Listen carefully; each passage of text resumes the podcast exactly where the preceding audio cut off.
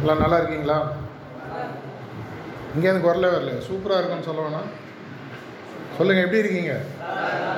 வேறு வழி. நீச்சலுக்கு ஒன்று கணத்தில் தள்ளி விடுவாங்க இல்லை நம்மளாக குதிப்போம். இன்றைக்கி நீங்கள் வந்துருக்கவங்களை யாராவது தள்ளி விட்டாங்களா தானே வந்தீங்க? தானே தான் வந்தீங்களா? வெரி குட் அப்படின்னா உங்களுக்கு முதலில் ஒரு கரகோஷம். அந்த காலத்தில் கவிஞர் கண்ணதாசனுடைய ஒரு பாட்டு தான் இளைஞர்களை பார்க்கும்போது என்னோடய மனசில் எப்பவுமே வரும். தங்கங்களே நாளை சிங்கங்களே இந்த தேசம் காப்பவர் நீங்கள்னு ஒரு பாட்டு கேள்விப்பட்டிருக்கீங்களா தெரியும். எம்ஜிஆர் பாடுற மாதிரி வரும்.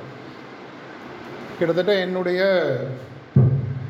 கடந்த கால வாழ்க்கையில் இது வரைக்கும் ஒரு முப்பது நாற்பது லட்சம் மாணவர்களை சந்தித்து நான் பேசியிருக்கேன். அதனால் மாணவர்களுடைய எண்ணங்கள் தேவைகள் போக்குகள் ஒரு மாதிரி தெரியும். அதனால் எல்லா தெரியும் கண்டிப்பாக தெரியாது. இன்றைக்கும் ஸ்கூலில் வாத்தியார் உட்கார சேரில் அந்த சூயிங்கம் ஒட்டுறது குச்சி வைக்கிறது அந்த பழக்கம்லாம் உண்டா? இல்லையா? பண்ண விட்றதில்ல இப்போ கேமரா வச்சுட்டாங்கல்ல கஷ்டம். எங்கள் காலத்தில் அதெல்லாம் உண்டு. யாராவது ஒரு வாத்தியார் பிடிக்கலன்னா வெளியில் போகும்போது அவர் மேலே இங்க் அடிப்போம். டேபிளில் போயிட்டு அவர் சேருக்கு எழுந்து அந்த ஜாமெட்ரி பாக்ஸை இப்படி தொலைச்சி உள்ளே வைப்போம். எல்லாம் பண்ணுவோம். இந்த வயசு அப்படி எனர்ஜி ஜாஸ்தி. நம்மளுடைய வாழ்க்கை ஒரு விதத்தில் பார்த்தீங்கன்னா உங்களுடைய ஊரில் இந்த திருவிழா நடக்கும். இந்த திருவிழாவில் அந்த காலத்துலேருந்து இன்னி வரைக்கும் படத்தில் பார்த்தாலும் சரி நிஜ வாழ்க்கையில் பார்த்தாலும் சரி ஒரு முக்கியமான ஒரு நிகழ்வு உண்டு. என்னன்னு பார்த்தீங்கன்னா பொம்மலாட்டம்னு ஒன்று இருக்கும். மகாபாரத கதையோ ராமாயண கதையோ ஏதோ ஒரு கதையை வச்சு இந்த பொம்மலாட்டத்தில் அந்த ஸ்க்ரீனில் நீங்கள் அந்த பொம்மைகளோட அசைவுகளை பார்ப்பீங்க. பின்னாடிலேருந்து ஒரு குரல் கேட்கும். அதெல்லாம் பார்த்துருக்கீங்களா? படம் எல்லாத்துலேயும் இருக்கு இல்லையா? உங்களுடைய வாழ்க்கையும் கிட்டத்தட்ட பார்த்தீங்கன்னா ஒரு பொம்மலாட்டம் மாதிரி. எதனால்? பொம்மலாட்டத்தில் முக்கியமான விஷயம் என்னது? இந்த பொம்மையை ஆட்டி வைக்கிற சூத்திரதாரி ஒருத்தர் இருப்பார். அவர் எப்படி ஆட்டுறாரோ அதுக்கு ஏற்ற மாதிரி தான் இந்த பொம்மைகள் ஆடும். அவர் சொல்கிற கதைக்கு தான் இந்த கதை நடக்கும். உங்களுடைய வாழ்க்கையும் கிட்டத்தட்ட நான் மாணவர்கள்ட்ட பேசுகிற எல்லா இடத்துலையும் சொல்கிறது உங்களுடைய வாழ்க்கை என்பது ஒரு திரைப்படம் போல. திரைப்படத்தில் யார் கடைசியில் வின் பண்ணுவாங்க? ஹீரோ தான் நார்மலாக வின் பண்ணுவாங்க. சில இடத்துல பார்த்தீங்கன்னா ஆன்டி கிளைமேக்ஸ்னு சொல்லுவாங்க. இந்த ஹீரோ வின் பண்ணணும் அப்படின்னு சொன்னால் அவர் வின் பண்ண வைக்கிறது ஆக்சுவலாக யார்? இந்த கதையை எழுதினவர். அந்த கதை எழுதுகிறவர் ஹீரோ வின் பண்ணுறாருன்னு சொன்னால் தான் ஹீரோவால் அவர் தலைவராக இருக்கட்டும் தலையாக இருக்கட்டும் தளபதியாக இருக்கட்டும் யாராக இருந்தாலும் சரி டைரக்டர் இந்த சீனில் இப்படி நடிக்கணும்னா அதான் அவர் நடிச்சாகணும். நம்ம பார்க்கும்போது ஹீரோ செஞ்சிட்டார்னு நினச்சிட்ருக்கோம். நம்மளுடைய வாழ்க்கையில் நம்மளுடைய வாழ்க்கை என்பது ஒரு திரைப்படம் போல். திரைப்படத்தில் பார்த்தீங்கன்னா கிளைமேக்ஸில் ஹீரோ ஜெயிக்கணுன்றது எல்லாரோட ஆசை. உங்களுடைய வாழ்க்கையில் யார் ஜெயிக்கணும்? நீங்கள் ஜெயிக்கணுமா இல்லை நீங்கள் தோக்கணுமா? நீங்கள் தான் ஜெயிக்கணும். அதில் தெளிவாக இருக்கீங்களா? அப்படின்னா நீங்கள் முக்கியமாக தெரிந்து கொள்ள வேண்டியது உங்களுடைய வாழ்க்கை எனும் திரைப்படத்திற்கு கதை யார் எழுதுகிறாங்க இன்றைக்கி யார் எழுதிட்டுருக்காங்க யாரோ எழுதுகிறாங்க இதை படி இதை செய் இதை செய்யாத. இந்த ஸ்கூலுக்கு போ இந்த காலேஜில் படி. இந்த வேலைக்கு போ இந்த வேலைக்கு போகாத. தொழில் செய்யணுமா செய்யாத. இதை மாதிரி பல விஷயங்கள் நம்மளுடைய வாழ்க்கையில் நம்மளுடைய அப்பா அம்மாவோ இல்லை நம்மளுடைய உற்றார் உறவினரோ வாத்தியாரோ நம்மளுடைய மனதுக்கு யாராவது உகந்தவர்களோ நம்மளுடைய வாழ்க்கையை அவங்க சூத்திரதாரியாக நடத்தி இருக்காங்க தவறு இல்லை. ஒரு காலகட்டத்தில் உங்களுடைய வாழ்க்கையை இப்படி அமைச்சுக்கணும்னு உங்களுக்கு ஒரு எண்ணம் வரும். அது இன்றைக்கு கூட ஆரம்பிக்கலாம். உதாரணத்துக்கு நீங்கள் உங்களுக்கு வயசு பத்து பன்னெண்டு பதினஞ்சு பதினெட்டு ஏதோ ஒன்று வச்சுக்க ஒரு ஐந்து வருடம் கழித்து என்னுடைய வாழ்க்கை எப்படி இருக்கணும்னு உங்களுக்கு கனவு காண்பது உங்களுக்கு உரிமை இருக்கு. கனவு காணக்கூடாது யாரா எப்போ சொல்லியிருக்காங்களா? என் வாழ்க்கை இப்படி இருக்கணும் இருக்கக்கூடாது. ஏன்டா கனவு கண்டேன் யாராவது திட்ட முடியுமா? ஏன்னா நீங்கள் என்ன கனவு காண்றீங்கன்றது உங்களை தவிர நீங்கள் சொன்னால் வழி வேறு யாருக்கும் தெரியாது. உங்களுடைய வாழ்க்கை இப்படி தான் இருக்கணும். நான் என்னுடைய வாழ்க்கையை ஒரு திரைப்படமாக எழுதினால் மூன்று வருஷம் கழிச்சு அஞ்சு வருஷம் கழிச்சு ஏழு வருஷம் கழிச்சு என்னோடய வாழ்க்கை எப்படி இருக்கும்? நான் வாழ்க்கையில் செய்யக்கூடிய விஷயங்கள் இதெல்லாம் கார்ப்பரேட் ப்ரோக்ராமில் காசு வாங்கி சொல்லிக் கொடுக்குற விஷயம். அவங்களுடைய வாழ்க்கையை திரைப்படமாக எழுத சொல்லுவோம். உன் வாழ்க்கை எப்படி இருக்கணும்? அவன் திரைப்படமாக எழுதும்போது ஒரு சீனில் கூட அவன் தோக்க மாட்டான். ஆனால் நிஜ வாழ்க்கையில் என்ன நடக்குதுன்னு பார்த்தீங்கன்னா நிறையா ரணகலம் நடக்கும் அழிதடி நடக்கும். அழிதடினா வாழ்க்கையில் நடக்கக்கூடிய செட்பேக்ஸுன்னு சொல்லுவோம். நமக்கு வரக்கூடிய இடர்பாடுகள். இது எல்லாம் இல்லாமல் வரணும்னு சொன்னால் முதல்ல என்னுடைய வாழ்க்கையில் கதை எழுதுவதற்கு நான் முதலில் இன்று ஒரு முடிவு எடுக்கணும். ஆக்சுவலாக என்ன நடக்குது? வேறு விஷயம். எனக்கு பல பல பிரபல சினிமா டைரக்டர்ஸ்லாம் பர்சனலாக தெரியும். எல்லாருமே வந்து முதல்ல ஒரு கதை எழுதுவாங்க எடுத்து முடிக்கும் போது வேறு மாதிரி மாறிடும். ப்ரொடியூசர் இல்லைங்க இங்கே ஒரு டான்ஸ் வைக்கலாம் இங்கே ஒரு ஃபைட் வைக்கலாம் இங்கே ஒரு காமெடி ட்ராக் போடலாம் கதையை மாற்றிடும் எதனால்? இதுதான் மக்கள் பார்ப்பார்கள். இதை போன்று உங்களுடைய வாழ்க்கையில் யாரையுமே கதை எழுத விடக்கூடாது. அப்படின்னா இந்த பொம்மலாட்டம் அப்படின்ற இந்த ஒரு விஷயத்தில் இருக்கக்கூடிய சூத்திரதாரியாக நீங்கள் மாறணும். உங்களுடைய வாழ்க்கையில் நீங்கள் எப்படி இருக்கணுன்ற எண்ணங்களை முதல்ல ஆரம்பிங்க. முடிவுகள் எடுக்க முடியாது. இன்றைக்கி உங்களுக்கு ஸ்பான்சர் வேறு யாரோ உங்களுடைய படிப்புக்கோ இல்லை உங்களுடைய ட்ரெஸ்ஸுக்கோ நீங்கள் வச்சுருக்கிற ஒரு ஃபோனுக்கோ காசு யாரோ கொடுக்குறாங்க. அப்பா அம்மாவோ யாரோ கொடுக்குறாங்க அண்ணனோ யாரோ ஒருத்தர் கொடுக்கலாம். அவங்க கண்டிப்பாக இதை செய்யாத செய்யுன்னு சொல்லுவாங்க. இருந்தாலும் என்னுடைய வாழ்க்கை இப்படி வாழணுன்ற சிந்தனை என்னால் வளர்த்துக்க முடியும். அந்த சிந்தனையை வளர்க்கணும்னு சொன்னால் பாரதியார் நவீன ஆத்திச்சூடின்னு எழுதியிருக்காரு. எவ்வளோ பேர் படிச்சிருக்கீங்க? ஆத்திச்சூடி கேள்விப்பட்டிருக்கீங்களா? எழுதினது யார் முதல்ல? ஔவையார். ரெண்டு பேர் ஸ்டூடெண்ட்ஸ் பதில் சொல்கிறேன் நவீன ஆத்திச்சூடின்னு எழுதினார் பாரதியார். அவர் என்ன சொல்கிறாரு அந்த நவீன ஆத்திச்சூடியில் ஆத்திச்சூடியில் ஒரிஜினல் அவ்வாறு எழுதினது எல்லாமே வந்து இதை செய்யாத சின்னதாக யோசி வயிற்றுக்கு தேவையான அளவு சாப்பிடு இப்படி தான் அதனுடைய ஆத்திச்சூடி இருக்கும். பாரதியார் என்ன சொல்கிறாரு நைன்டீன் டுவெண்ட்டீஸில் அவர் முதல்ல எழுதும்பொழுது இந்த பள்ளிக்கூடங்களில் சொல்லிக் கொடுக்கக்கூடிய வயதில் அவர்களுடைய மனதில் பெரிய விஷயங்களை பதிக்க வேண்டும். ஆத்திச்சூடியில் ஒன்று எழுதுறாரு பெரிதெனும் பெரிது கேள் அப்படின்னு எழுதுறாரு. பெரிதெனும் பெரிதுகள்னால் என்ன? இருப்பதற்குள் பெருசு அதோட பெருசாக கேட்க தானே போகிறீங்க யோசிக்கிறதுக்கு ஒன்றும் செலவு கிடையாது. மலை ஏறணும்னு முடிவு பண்ணியாச்சு. முந்நூறு அடி மலையில் நான் சிகரத்தை தொடரணுமா முப்பதாயிரம் அடி மலையில் சிகரத்தை தொடரணுமா எது பெட்ரு மனதளவில். எது பெட்ரு பதில் சொல்லுங்கப்பா. நீங்கள் சொல்கிற யார் ரெக்கார்ட் பண்ணி உங்கள் அப்பா அம்மாட்ட போட்டு காட்ட மாட்டோம் கவலைப்படாது முப்பதாயிரம் அடி உங்களால் ஏற முடியும் முந்நூறு அடி ஏற முடியும். எது பெட்ரு முப்பதாயிரம் அடி. எதனால்? பெருசாக சாதிக்கணும். அதுதான் பாரதியார் சொல்கிறார் பெரிதினும் பெரிது கேள் பணக்காரன் ஆகணும். என் மாதத்துக்கு பத்தாயிரம் ரூபாய் சம்பளம் வேணும் பெருசாக யோசிங்க வாழ்க்கையில் நான் பெருசாக சாதிக்கணும். எங்கள் டிஸ்ட்ரிக்ட் லெவலில் நான் ஃபுட்பால் பிளேயர் ஆகணும். கிரிக்கெட் விளையாடணும். யோசிக்கிறது யோசிங்க. ஐபிஎல் யோசிங்க. பதினெட்டு வயசில் ஐபிஎல்லில் இன்றைக்கி பல பேர் விளையாடிட்டு இருக்காங்க. போன சீசன் பார்த்துருப்பீங்களே அநேகமாக எல்லோரும் பார்த்துருப்பீங்க. ஒரு மூணு பேர் சொல்லுங்கள் அதில் ஃபேமஸான ஆளுங்க. ஞாபகம் இருக்கா? ரிங்கு சிங்கு. அப்புறம்? ஆ? சொல்லு எதுவும் ரைட்டோ தப்போ சொல்லுங்கள் வேறு என்ன பேர்? எல்லாருமே பார்த்தீங்கன்னா டீனேஜர்ஸ் பத்தொம்போது இருபது இருபத்தோரு வயசு. ரெண்டு மூன்று வருடங்களுக்கு முன்னால் ரிங்கு சிங் மாதிரி பிளேயரோட லைஃப்பை பார்த்தீங்கன்னா ரிக்ஷா எடுத்துருந்தவங்க சாப்பாடுக்கு கஷ்டப்பட்டுருந்தவங்க அதையும் தாண்டி என் வாழ்க்கையில் நான் பெருசாக வரணுன்ற ஒரு சிந்தனையை முதல்ல அவங்க மனதில் யாரோ வித்திட்டார்கள் இல்லை தாங்களே வித்திட்டாங்க. வாழ்க்கையில் என்ன நடக்குதுன்ற வேறு விஷயம். முதல்ல இந்த பொம்மலாட்டம் கதையை நம்ம மாற்றணும் நான் என்னுடைய வாழ்க்கைக்கு சூத்திரதாரியாக மாற முடியுன்ற நம்பிக்கை உங்களுக்கு முதல்ல வரணும். ஒரு பஸ் கண்டக்டர் தான் சூப்பர் ஸ்டார் ஆனது இல்லையா? எப்பேற்பட்ட வாழ்க்கையில் பெரிதாக சாதித்தவர்கள் அனைவருமே பார்த்தீங்கன்னா அவங்க வாழ்க்கையில் அவங்க ரொம்ப சுமாரான இடத்துலேருந்து தான் வந்திருப்பாங்க. என்னுடைய வாழ்க்கையில் நான் நாற்பது ஐம்பது வருஷத்துக்கு முன்னாடி எப்படி இருந்தேன்னு எனக்கு தெரியும். இன்றைக்கி ஒரு வேளை சொன்னால் நீங்கள் நம்ப மாட்டீங்க. ஆனால் நான் பட்ட கஷ்டங்கள் என்னெல்லாம் நான் போயிருக்கு என்ன நடந்திருக்கு நான் படிக்கும்போது எனக்கு வந்த பிரச்சனைகள் வேலையில் வந்த பிரச்சனைகள் வியாபாரத்தில் வந்த பிரச்சனைகள் எல்லா இடத்துலையும் ஒன்று விஷயத்தில் நான் தெளிவாக என்னுடைய வாழ்க்கையை நான் வேறு யார்ட்டையும் சிந்திப்பதற்கு நான் இடம் கொடுப்பதில்லை. என் வாழ்க்கை இப்படி தான் இருக்கணும். ப்ளஸ் டூ சேரும்போது எங்கள் வீட்டில் இது படி நான் இல்லை நான் இதுதான் படிப்பேன். அந்த படித்து நான் அந்த ஸ்ட்ரீம் நான் வேறு ஸ்ட்ரீம் காலேஜில் போ அதுக்கப்புறம் பிஜி வேறு அதுக்கப்புறம் எடுத்த வேலை வேறு அந்த வேலையை விட்டுட்டு வியாபாரம் வரிசையாக என்னென்னமோ பண்ணிட்டு எதனால்? ரைட்டோ தப்போ நாளைக்கு நான் வேறு யாரையும் என்னுடைய வாழ்க்கையை ஒரு பொம்மலாட்டமாக ஆட்டினார். என்னுடைய சினிமாவில் கிளைமேக்ஸ் யாரும் எழுதக்கூடாது. என் வாழ்க்கையில் சினிமாவில் கிளைமேக்ஸ் நடக்கிறது நடக்காது வேறு விஷயம். எடுக்கும்போது ஏதாவது வரும். இதை போன்று உங்களுடைய வாழ்க்கையில் நீங்கள் மாற்றத்துக்கு ரெடியாக இருந்தீங்கன்னா இன்றைக்கி நீங்கள் முதல்ல ஆரம்பிக்க முடியும். எதனால்? உங்களுக்கு இருக்கக்கூடிய பெரிய ஒரு சொத்து உங்களுக்கு இருக்குது யாருக்குமே தெரியாது. ஆனால் உங்களுக்கு ஃப்ரீயாக இருக்குது என்னன்னு சொல்லுங்கள் பார்க்கலாம். உங்களுக்கு ஃப்ரீயாக கடவுள் கொடுத்த ஒரு சொத்து உங்களுக்கு இருக்குது அத்தனை பேருக்கு இருக்குது உலகத்தில். எது? ம்? ரைட்டோ தப்போ தைரியமாக சொல்லுங்கப்பா. ஆ?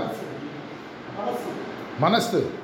மனசுக்கு உருவாக்குவதற்கு என்ன? அதுதான் மூல காரணம் எண்ணங்கள்.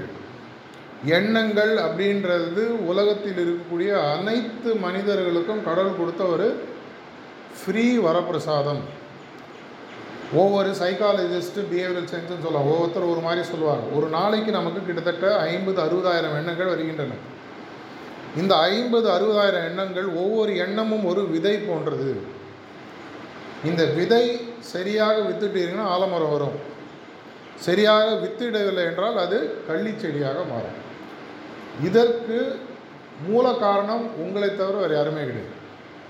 உங்களுக்கு காத்தால் எழுந்த உடனே நேத்திக்கு உங்களுக்கு கொடுக்கப்பட்ட எண்ணங்களை நீங்கள் சரியாக யூஸ் பண்ணியிருக்கீங்களோ இல்லையோ இன்றைக்கி காத்தால் கடவுள் திருப்பி உங்களுடைய பேங்க்கில் அறுபதாயிரம் எண்ணங்களை ஃப்ரீயாக போடுறாரு. இந்தாப்பா வச்சுக்கோ. ஒவ்வொரு எண்ணமும் ஒரு விருட்சமாக மாறக்கூடிய தன்மை இருக்குது இது எப்படி யூஸ் பண்ண போகிற அது உங்கள் இஷ்டம். என்னுடைய எண்ணத்தில் நான் வந்து ஒரு தோல்வியாளராக இருக்கலாம் வெற்றியாளராக இருக்கலாம் பெருசாக சாதிக்கும் முதல்ல சிந்தனை அடுத்தது செயல்.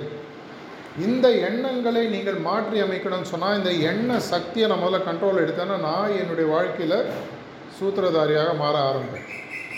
என்னோடய வாழ்க்கையில் நான் பல சாதனையாளர்களை செஞ்சிருக்கேன் நீங்களாம் நினச்சி பார்க்க முடியாத சாதனையாளர்கள் நான் சந்திச்சிருக்கேன். பேசியிருக்கேன். அவங்களோட அவங்களுக்கு கோச்சிங் கொடுக்கக்கூடியது அவங்களோட பேசக்கூடிய தன்மைகள் அந்த மாதிரி விஷயம்லாம் கிடச்சிருக்கு.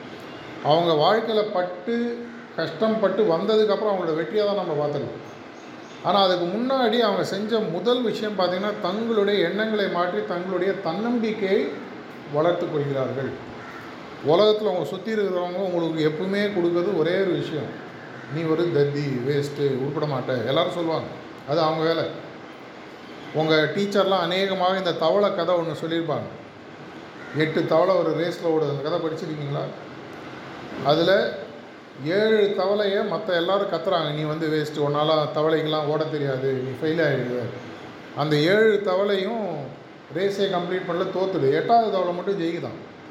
அப்புறம் போய் டாக்டர் செக் பண்ணி பார்க்குறாங்க. அந்த எட்டாவது தவளைக்கு காது கேட்குது அதனால் மற்றவங்க சொன்ன பிரச்சனைகளையோ மற்றவங்க சொன்ன தவறான வார்த்தைகளோ அது காதில் வாங்கிக்கணும். உங்கள் வாழ்க்கையில் என்றைக்குமே என்னுடைய வாழ்க்கையில் எனக்கு ஞாபகம் இருக்குது. என்னோடய ஸ்கூலில் இருந்த ரெண்டு டீச்சர். அந்த ரெண்டு டீச்சர் மற்ற டீச்சருக்கு இருந்த ஒரே வித்தியாசம். சப்ஜெக்ட் ஒரே மாதிரி தான் சொல்லி தருவாங்க. ஆனால் அவங்களுடைய வகுப்புகளில் தினசரி எங்களை உங்களால் முடியும். நீ பெரிய ஆளாக வருவ. அவர் யாரையும் பாகு ஒரு ஆள் இன்னொரு ஆள்லாம் பிரிக்கிறவங்க எல்லாம் நீ பெரிய ஆளாக இருப்பா நீ நம்பு. இன்றைக்கும் அவங்களுடைய முகம் என்னுடைய மனதில் அவங்க யாருமே இப்போ உயிரோடு இல்லை. அவங்களோட முகம் என்னுடைய மனதில் அப்படியே பதிஞ்சிருக்கு. ஏன்னா அவ்வளோ டீச்சர்ஸ் அவ்வளோ கூட படித்த ஸ்டூடெண்ட்ஸ் எல்லாரையும் தாண்டிய வாழ்க்கையில் ஞாபகம் இருக்கிற இந்த ரெண்டு டீச்சர் எதனாலனா என்னுடைய நம்பிக்கையை ஊக்குவித்து வார்த்தைகளை தினசரி பேசிக்கிட்டே இருந்தாங்க இந்த ஜூலை ஒன்பதாம் தேதி ரெண்டாயிரத்தி இருபத்தி மூணு இந்த காந்தி நடுநிலைப்பள்ளி இந்த ஊரில் நான் பேசும்பொழுது இன்றைக்கி உங்களுடைய அதனுடைய உண்மைத்தன்மை புரியாமல் இருக்கலாம். ஆனால் உங்களுக்குள்ள ஒரு பெரிய ஒரு காந்த சக்தி இருக்குது. அந்த காந்த சக்தியை நீங்கள் அந்த சக்தியை புரிஞ்சுட்டு என்னோடய வாழ்க்கையில் ஒரு ஸ்கிரிப்ட் எழுதுறதுக்கு எனக்கு ஸ்கிரிப்ட் நீங்கள் பாட்டு டெய்லி எழுதுங்க. என் வாழ்க்கையில் இதுதான் நடக்கணும் எழுதிட்டே இருங்க. என்றைக்கோ ஒரு நாளைக்கு அது செயலாக மாறும். அடுத்த மகாத்மா காந்தி எங்கேருந்து வரான்? அடுத்த ஒரு ஜவஹர்லால் நேரு எங்கேருந்து வராங்க அடுத்த ஒரு சச்சின் டெண்டுல்கர் எங்கேருந்து வராங்க? யாருக்கும் தெரியாது. ஆனால் அவன் ஏற்கனவே பிறந்தாச்சு. இந்த அறையில் கூட இருக்கலாம். இல்லை வெளியில் இருக்கலாம். இன்றைக்கும் ஒரு நாளைக்கு வரப்போகிறாங்க ஆனால் அவங்களுக்கும் தமிழ் அதுக்காக தான் சொல்லுவாங்க. விளக்காக இருந்தாலும் ஒரு தூண்டுகோல் வேணும். அப்பப்போ அது லைட்டாக அணையிற மாதிரி லைட்டாக அப்படி தள்ளி விட்டால் தான் அந்த திரி மேலே வரும். பெரிய பெரிய மாமனிதர்களுக்கு கூட அப்பப்போ சந்தேகம் வரும்போது லைட்டாக அதை தள்ளி விட்டால் தான் அது என்னாலேயே முடியும். என்னுடைய வேலை உங்கள் வாழ்க்கையில் நீங்கள் பொம்மலாட்ட சூத்திரதாரியாக நீங்கள் உங்களால் முடியுன்ற நம்பிக்கை கொடுத்து அந்த நம்பிக்கை பின்னால் உங்களுக்கு எண்ணங்கள்ன்ற ஒரு ஃப்ரீ விஷயம் உங்களுக்கு இருக்குது யாரும் வெளியிலேருந்து கொடுக்க வேணும். டெய்லி எனக்கு அறுபதாயிரம் எண்ணங்கள் சாயங்காலம் கணக்கு போடுங்க அறுபதாயிரம் எண்ணங்களில் எவ்வளவு எண்ணங்கள் என்னுடைய எண்ணங்கள் நேர்மறையாக இருந்தன? பாசிட்டிவ் திங்கிங் எவ்வளவு எண்ணங்கள் எதிர்மறையாக இருந்தன? நெகட்டிவ் திங்கிங் இது இரண்டு தான் உங்களுடைய எதிர்காலத்தை தீர்மானிக்கும். As you think so you become இங்கிலீஷில் சொல்லுவாங்க. எதை நீங்கள் தொடர்ச்சியாக எண்ணிக்கொண்டிருக்கிறீர்களோ அதுவாகவே நீங்கள் மாறுகிறீர்கள்.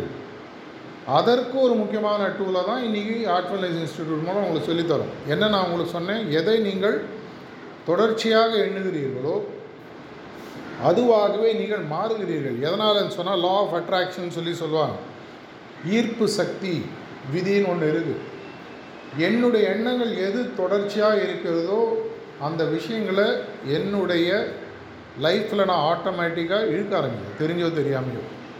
வெற்றியை பற்றியே செஞ்சுட்டேன்னா வெற்றியை நான் இழுக்க ஆரம்பிக்கும் தோல்வியை பற்றி செஞ்சுட்டேன்னா தோல்வி என்ன இன்விடேஷனே இல்லாமல் தானாக தேடி வரும். அப்படின்னா இது இரண்டத்தையும் கண்ட்ரோல் வச்சுருக்கிற ஒரே யாரும் யார்? நான் தான். அப்படின்னா என்னுடைய எண்ண சக்தியை நான் கண்ட்ரோல் விடும் அதுக்கு நான் அப்படின்னா என்ன பண்ணணும்? என்னுடைய எண்ணம் என் சொல்படி நடக்க வேண்டும். அப்போது நீங்கள் சொன்ன மாதிரி என்னுடைய மனது நான் சொல்கிறத கேட்காது. மனதுக்கு இன்புட்டு எண்ணங்கள். அந்த எண்ணங்களை நான் கண்ட்ரோலில் எடுக்கணும்னா இந்த அறுபதாயிரம் எண்ணங்களை எப்படி நான் யூஸ் பண்ணேன்னு தெரியும். இந்த ஆர்ட்ஃபுல்னஸ் பயிற்சியில் அதை தான் நாங்கள் சொல்லித்தரோம் உங்களுடைய எண்ணங்களை ஒரே எண்ணமாக மாற்றக்கூடிய ஒரு விதையை சொல்கிறோம் ஒரே எண்ணத்தில் மனசு இருக்கிறதுக்கு தெரிஞ்சிடுச்சுன்னு சொன்னால் வெற்றியில் மட்டும்தான் மனசு இருக்கும். சிக்ஸர் அடிக்கணும்னா பாலுக்கு பால் ஏன் வீரேந்தர் சேவாகால் ஒவ்வொரு பால் சிக்ஸர் அடிக்க முடியுது? இப்போ நேற்று இங்கிலாந்து மேட்ச்லாம் பார்த்துருப்பீங்க. அது எப்படி அந்த இடத்துல மட்டும் பென் ஸ்டோக்ஸோ இன்னொருத்தர் கரெக்டாக சிக்ஸர் அடிக்காது. அவருக்கு தன்னுடைய எண்ணத்தை அந்த பந்தின் மேல் செலுத்தி அந்த பந்தை அடிக்க வேண்டும் என்ற ஒரு சக்தியை தானே உருவாக்கிறார் வெளியிலே யாரும் கொடுக்கறது இந்த சக்தியை உங்களுக்கு புரிய வைப்பதற்காக ஒரு மூன்று வகுப்புகள் முதல்ல நடக்கும். இன்றைக்கி முதல் நாள் அப்புறம் இன்றைக்கி உங்கள் ஸ்கூலில் செட் பண்ணுறாங்களோ அதுக்கப்புறம். எந்த வயசுன்றது முக்கியம் இல்லை. பத்து வயசாக இருந்தாலும் பதினஞ்சு வயசாக இருந்தாலும் இருபது வயசு எழுபது வயசு எப்போ வேணால் நீங்கள் உங்கள் எண்ண சக்தியை கையில் எடுத்துக்க முடியும். எங்களோட தியான மார்க்கத்தில் மினிமம் பதினஞ்சு வயசுக்கு மேலே இருக்கிறவங்க ஆரம்பிக்கணும்னு சொல்கிறோம் ஆனால் அது கம்மியான வயசுங்களும் ரிலாக்ஸேஷன் இருக்குது அந்த மாதிரி விஷயங்களும் சொல்லித் தருவாங்க. ஒரு எண்ணத்தில் என்னுடைய மனதை நான் நிலைத்து வைக்க ஆரம்பிக்கும் பொழுது என்னோடய ஸ்கிரிப்டை நான் எழுத ஆரம்பிக்கிறேன் எனக்கு இதுதான் வேணும். வீட்டில் ஒரு சாப்பாடு ஒன்று அடம் பிடிச்சி உங்கள் அப்பா அம்மாட்ட வாங்குறீங்களே எப்படி? ஒரு ஃபோன் வேணும் ஒரு ட்ரெஸ்ஸு வேணும் இந்த ஹேர் கட்டு தான் வேணும் இந்த ஜெல்லு வேணும் இந்த க்ரீம் வேணும் ஒவ்வொருத்தர் எதனால் அதன் மேலே என்னுடைய மனதை அப்படியே பிடிச்சி அப்போ அது காந்த சக்தியாக மாறி வேறு வழி இல்லாமல் நடக்குது.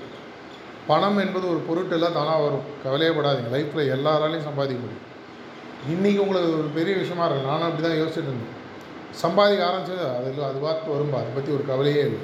பணம் என்பது உங்கள் எண்ணத்தால் வரக்கூடிய பல விஷயங்களில் ஒன்று. படிப்பு வெற்றி புகழ் பெயர் மானம் அவமானம் எதாக இருந்தாலும் உங்களை எண்ணத்தால் கொண்டு வர முடியும். இதை சொல்லிக் கொடுப்பதற்காக இன்றைக்கி இருக்கும். இதை தான் இப்போ பார்க்க போகிறோம் இன்னொரு அஞ்சு நிமிஷத்தில். இதற்கு என்ன பண்ண போகிறோம் ஒரு தியானம் என்ற ஒரு பயிற்சியை இப்போது செய்ய போகிறோம் ஒரு பதினஞ்சு நிமிஷம். ஒரு பதினஞ்சு நிமிஷம் உட்கார்றதுன்ற ஒரு ஸ்டூடெண்ட்டுக்கு ரொம்ப பெரிய விஷயம். கண்ணை திறந்துன்னு உட்காந்துடலாம் படம் பார்க்குற மாதிரி. கண்ணை மூடிட்டு உட்கார்றது கஷ்டம். ஏன்னா மனசு அலை பாய்வது போல் இருக்கும். மெதுவாக மெதுவாக மெதுவாக சித்திரமும் கைப்பழக்கம்னு சொல்கிற மாதிரி உங்களுக்கு சின்ன வயசில் கையில் கறி பட்டுதுன்னா அந்த கறியை க்ளீன் பண்ணுறதுக்கு கெரசின் கொடுப்பாங்க. அந்த கரியும் கெரசினும் ரெண்டுமே பார்த்தீங்கன்னா ஒரே ஃபியூல்லேருந்து ஃபாசில் ஃபியூல் சொல்லுவாங்க. அதுலேருந்து தான் வருது. அதை போன்று உங்களுடைய எண்ணத்தை ஒரு வழிப்படுத்துறது உங்களுடைய எண்ணத்தையே யூஸ் பண்ணும். எந்த எண்ணத்தை வைக்க போகிறோம் உலகில் எல்லா இடத்துலையும் வியாபித்திருக்கக்கூடிய அன்பானது கடவுள் சக்தியானது. எனது இதயத்திலும் ஒளி ரூபமாக இருக்கிறதுன்ற ஒரு எண்ணத்தோடு வரும் அதுக்கு முன்னாடி உங்களோட மனதை அதுக்கு தயார் செய்வதற்கு ஒரு நாலு அஞ்சு நிமிஷம் ஒரு தன்னார்வல தொண்டர் வந்து உங்களுக்கு ஒரு ரிலாக்ஸேஷன் டெக்னிக் ஒன்று கொடுப்பார். கண்ணை மூடிட்டு உட்காடுறீங்க அதை அப்படியே கேட்குறீங்க அவர் சொல்கிற இன்ஸ்ட்ரக்ஷன் அப்படியே உள்ளே வாங்கி மனசுக்குள்ளே ஃபாலோ பண்ணுறீங்க அது முடியும் பொழுது உங்கள் எண்ணத்தை ஒரு இடத்தில் இதயத்தில் நிறுத்தி வச்சு ஒரு பத்து பதினஞ்சு நிமிஷம் தியானன்ற நடக்கும் முதல் நாளே வகுப்பில் போயிட்டு ஏபிசிடி படித்து ஆல்பர்ட் ஐன்ஸ்டைனை யாரும் ஆனதில்லை. கொஞ்ச நாள் ஆகும். அதே போன்று முதல் நாள்லேயே உங்களுடைய எண்ண சக்தியை உங்களால் ஒரு வழிப்படுத்த முடியும் அப்படின்றது கேரண்டி இல்லை நடக்கலாம். கொஞ்ச நாள் ஆகலாம். இதை நீங்கள் பழக பழக பழக எப்படி உங்களுக்கு கிரிக்கெட்டு கபடி ஃபுட்பால் நீங்களாம் யார் யார் என்ன பண்ணி நம்ம சகோதரர் கேட்டபோது சொன்னீங்க. அதே போன்று தியானத்தையும் ஒரு விளையாட்டாக பாருங்கள் தியானத்தை ஒரு கடனேன்னு பா ஒரு விளையாட்டாக பாருங்கள் என்னுடைய மனசு நான் சொல்கிறது கேட்க வைக்கணும். அதை செஞ்சிட்டிங்கன்னா உலகத்தில் நீங்கள் எதை வேணால் ஜெயிக்கலாம். அதை ஒரு விளையாட்டாக பார்த்து அந்த தியானத்தை விஷயத்தை உள்வாங்கி என்னுடைய எண்ணத்தை என்னுடைய வழிக்கு கொண்டு வரும் பொழுது பதினஞ்சு நாள் ஒரு மாதம் ரெண்டு மாதம் மூணு மாதம் ஏதோ ஒரு டைமில் உங்களுக்கு ஒரு பெரிய வித்தியாசம் தெரியாது. நார்மலாக நாங்கள் எல்லாருக்கும் என்ன சொல்கிறோம் ஒரு படிப்பு படிக்கிறீங்க. பிடிச்சிருக்கா இல்லையான்றது எப்போ தெரியும்? இப்போ நாள் படித்து பார்த்ததுக்கப்புறம் தெரியும். ஒரு தொண்ணூறு நாட்கள் இந்த பயிற்சியை நீங்கள் செஞ்சு பாருங்கள் எந்த வயசினர் வேணால் செய்யலாம். இதற்கு மதமோ வயதோ அறிவோ பணமோ எந்த விதமான முக்கியத்துவமும் இல்லை. உங்களுக்கு இன்ட்ரெஸ்ட் இருக்கணும் அவ்வளோதான் எனக்கு பிடிச்சிருக்குன்னா செஞ்சு ஈடுபாடு வரும். இந்த ஈடுபாடு இருக்கக்கூடிய பட்சத்தில் கொஞ்ச நாள் செஞ்சு பாருங்க. எவ்வளோ விஷயம் வாழ்க்கையில் செஞ்சிருக்கும். இது நல்ல விஷயமா கெட்ட விஷயமான்றதை பற்றி நான் பேச வரல. என்னை பொறுத்த வரைக்கும் இது ஒரு யூஸ்ஃபுல் விஷயம். என்னுடைய வாழ்க்கையை மாற்றி அமைப்பதற்கு ஒரு ஃப்ரீயாக கிடைக்குது. எண்ணெய் சக்தி ஃப்ரீ இந்த எண்ணெய் சக்தியை ஷேப் பண்ணுறதுக்கு ஒரு டூல் உங்களுக்கு கொடுக்குறோம். நீங்கள் எல்லாருமே மொபைல் ஃபோன் இன்றைக்கி ஸ்மார்ட் ஃபோன் யூஸ் பண்ணக்கூடிய ஜென்ரேஷன் நீங்கள் ஃப்ரீயாக இருக்கும்போது ஹார்ட்ஃபுல்னஸ்ன்னு ப்ளே ஸ்டோரில் போய் தேடி பார்த்தீங்கன்னா ஒரு ஆப் இருக்கும். அதை நீங்களே டவுன்லோட் பண்ணி நீங்களே வீட்டில் ப்ராக்டிஸ் பண்ணலாம். எதனால் ப்ராக்டிஸ் பண்ணுறோம் என்னுடைய எதிர்காலம் என் கையில் இருக்குது நான் சூத்திரதாரியாக மாற வேண்டும். நான் பொம்மலாட்டம் நடத்துபவனாக இருக்கணும். பொம்மையாக இருக்கக்கூடாது. அதற்கு எனக்கு என்னுடைய எண்ண சக்தி முக்கியம். அந்த எண்ண சக்தியை நான் பயிற்சி செய்வதற்கு யாரோ எனக்கு ஃப்ரீயாக சொல்லித்தரேன் எதனால் எங்களுக்கு உங்கள் மேலே இன்ட்ரெஸ்ட்டு எதிர்கால இந்தியாவும் எதிர்கால ஜென்ரேஷனும் நல்லா இருக்கணும்னா இதை ஏற்கனவே அனுபவித்தவர்கள் மற்றவங்களுக்கு போய் சொல்லணும். அந்த ஒரு வேலையை செஞ்சுடுவோம் கெட்ட விஷயங்களை நிறைய பேர் ஃப்ரீயாக சொல்லுறாங்க நல்ல விஷயத்தை சொல்லித்தரக்கூடாதா அதை போன்ற ஒரு முயற்சி. இதை இப்பொழுது செய்து பார்க்க போகிறோம். பொம்மலாட்டத்தில் சூத்திரதாரியாக மாறுவதற்கு வாழ்த்துக்கள். சீக்கிரமாக உங்கள் வாழ்க்கையில் இப்போ இருப்பதை விட பெரிய வெற்றிகளை அடையப் போகிறீர்கள். இது நான் கேரண்டிலாம் கொடுக்க போதில் செஞ்சு பாருங்கள் எங்களுடைய தன்னார்வ தொண்டர்கள் இப்போ ரிலாக்ஸேஷன் என்னன்றது சொல்லுவாங்க. அதுக்கப்புறம் ஒரு பதினஞ்சு நிமிஷம் தியானம் பண்ணி பார்க்க போகிறோம் பதினைந்து வயசுக்கு கீழ்ப்பட்டவர்கள் யாராக இருந்தால் கொஞ்சம் தயவு செஞ்சு வெளியில் நன்றி. வணக்கம்.